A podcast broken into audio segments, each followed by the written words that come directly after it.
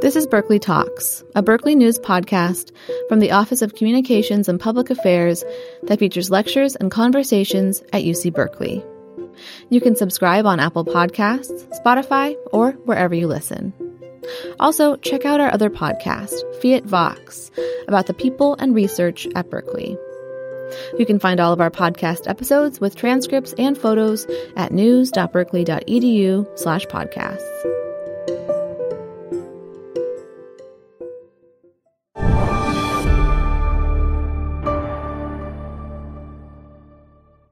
Welcome to this edition of the UCLA Anderson Forecast Direct. Uh, we're very pleased to have with us Professor Martha Olney. Professor Olney is uh, at UC Berkeley. Uh, she has been at UC Berkeley since 1991 uh, and specializes in, uh, amongst many topics, uh, economic history, race, credit allocation, discrimination. and so we're very thrilled to have her on this edition of, of Forecast Direct. Thank you very much. It's great to be here. So, Professor Olney, we wanted to start off with some questions comparing the 1920s, since you're an economic historian, with what this next decade uh, might be like. So, there's been some discussion that we're going to have the roaring 2020s coming up, drawing parallels to the roaring 1920s. And I wanted to get a sense from you what were the 1920s like economically and socially?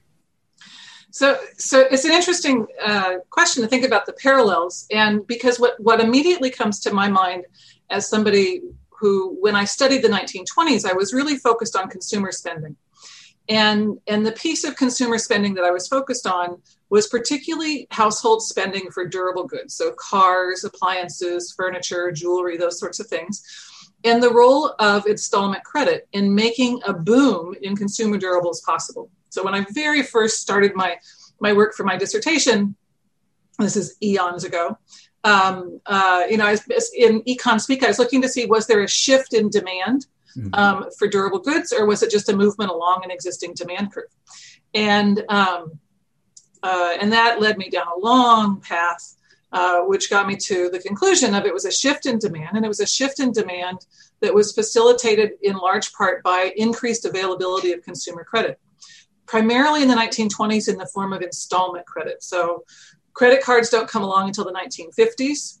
Uh, credit from merchants had been there previous to the 1920s, but the development of the installment plan was something that was new to the 1920s. And so when I think about the 1920s, what I think about is the ways in which families were able to access credit and purchase goods that they would not have been able to afford otherwise um, you know, when I did my work back in the in the 80s was before the advent of behavioral economics, and and so when I was doing my work, the response to it was, well, but that would not be economically rational. Why would they buy on credit when they could simply save up the money and not pay all of that interest, and then they could use the saved money in order to buy those things? And at the time, you know, we didn't have um, Matt Rabin and others who had already done all this great work mm-hmm. um, to show that people don't do that people aren't good at, at planning for the future and saving now to buy something in, in two years, um, but they are good at making their payments once they, once they make a commitment. And in fact, that's what we saw in the 1920s, that people bought on credit. So when I think of the 20s, what I think of is yep, there was widening inequality, but it was also a time when when a lot of families were introduced to consumer goods and consumerism uh, in a in a way that hadn't been true previously. So, did this lead to a boom in consumer spending? Yes. With introduction of installment credit? Yes. So now yeah. we think, when I think about, all right, credit has become more easily available. Um, I look at mortgage rates, right, yeah. below 3% right now. Yeah. Right. Uh, you know, car manufacturers are offering 0% loans for 72 months. Yep. Right. Do we have you know, it's not a novelty. It's just easier to get credit for those that qualify now. Do you think that might drive a boom in, in consumer spending these next few years? It certainly could. It certainly could. And and the interesting thing to me about installment credit, both both the car loans that you're talking about for now and and in the in the 1920s, is is people are making a multi-month commitment you know, in the mm-hmm. 1920s, they were making a 12 to 24 month commitment. And now you're right, it's like a, se- a six or seven year commitment for a car. And people typically don't make those commitments with the intention of not seeing them through right mm-hmm. so so you go in to buy a car and you sign on the dotted line and you're going to pay for this car over the next six years and most people don't do that with this sort of like yeah or you know if i can't make my payments they'll repossess the car and so what what i found from the 1920s carrying into the 1930s was people taking on these installment debt contracts were not willing to default on the contracts and so when push came to shove when there were pay cuts like we're mm I'm, i assume you at UCLA as well as us at Berkeley have pay cuts coming this coming year. Mm-hmm. Um, when there were pay cuts, when there were layoffs, what I found was that people didn't default on their installment contracts. They cut back on their consumption spending wherever they could in order to make the payments on the car and not lose the car. Um, that's great if you are the company that has lent the money to the consumer to buy the car because you're not getting all the defaults on those contracts. Not great for the restaurants in town, not great for the clothing stores in town because those are the kinds of spending that people cut back on. When we had the 2008 crisis, and we had so many people who had become heavily indebted, both in mortgages and also in home equity lines. In that case, if you defaulted on that home equity line of credit, you lost your house. Mm. And so, when there were, again, pay cuts, um, uh, in the 2008 2009 period. It, you saw this nationwide, so this is the work that Mian and Sufi have done, but you saw it very vividly around here in Berkeley, where the restaurants were empty. Mm-hmm. Right? So, so people didn't lose their houses, they didn't lose their cars, they did not go out to eat, they didn't go shopping, they didn't go out to eat, and so there were these big cutbacks in consumer spending, and so you get this irony where you get this boom in credit financed durable spending that then obligates people to make fixed regular payments that is great so long as their income stays up. But then, if there's a crisis that happens, such as 1930 or 2008, uh, then people look for ways to complete those contracts, um, even in the face of declining income. Yeah. So, so now, you know, heading into this decade, then this this suggests that this might be a headwind because we've seen people go out and buy you know get mortgages buy houses in record numbers. And sure the interest rates are much lower but these home values these home prices are higher. Yeah. Right? we've seen consumption of durable goods spike during this period of time. Yeah. Yeah. Um, what we've seen is people cutting back on services. Yep. And you know the you know the i guess the the intuition is that once we are able to go out and spend all that pent up demand is going to get released and people will go to restaurants, people will go to bars.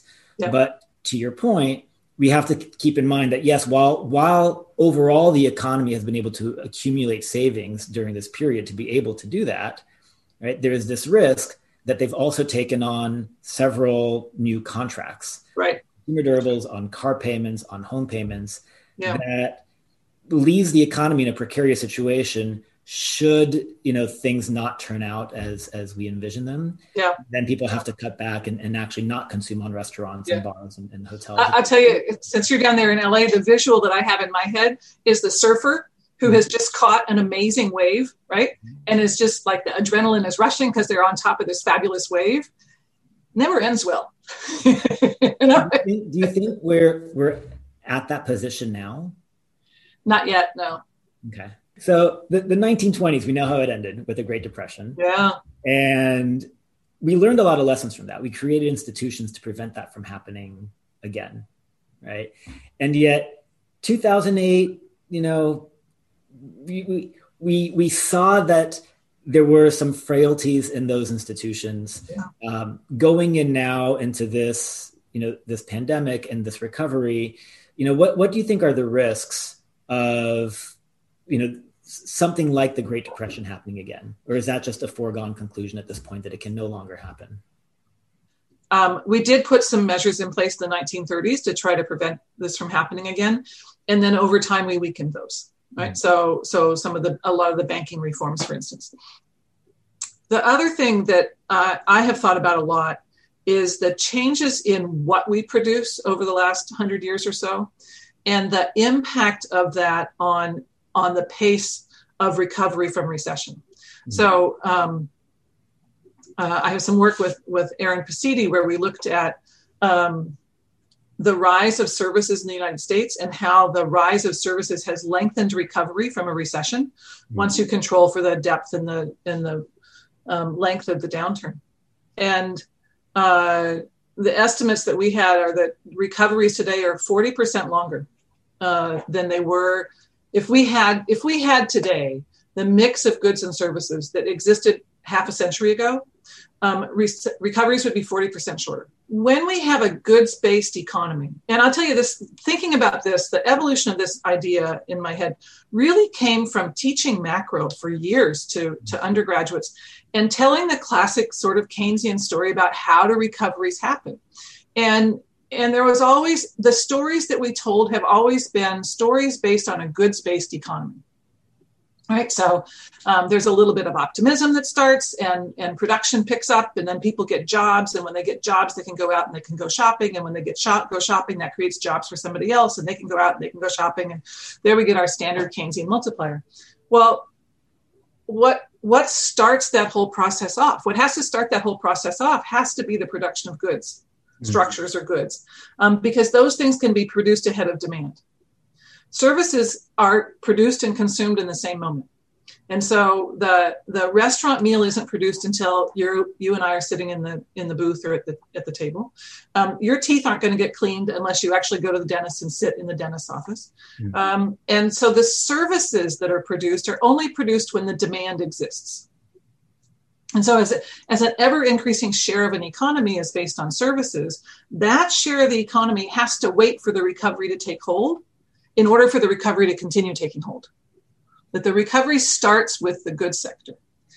Do you think this time is different because of the that's an see that's an interesting question right so if if this recession is different because what happens is when people when the the lockdowns end mm-hmm. and this is where this is where it's interesting to think about is this going to be a moment or is it you know fauci has talked about how the end of the pandemic, it's not going to be a moment. It's, it's going to be a, a phased in thing.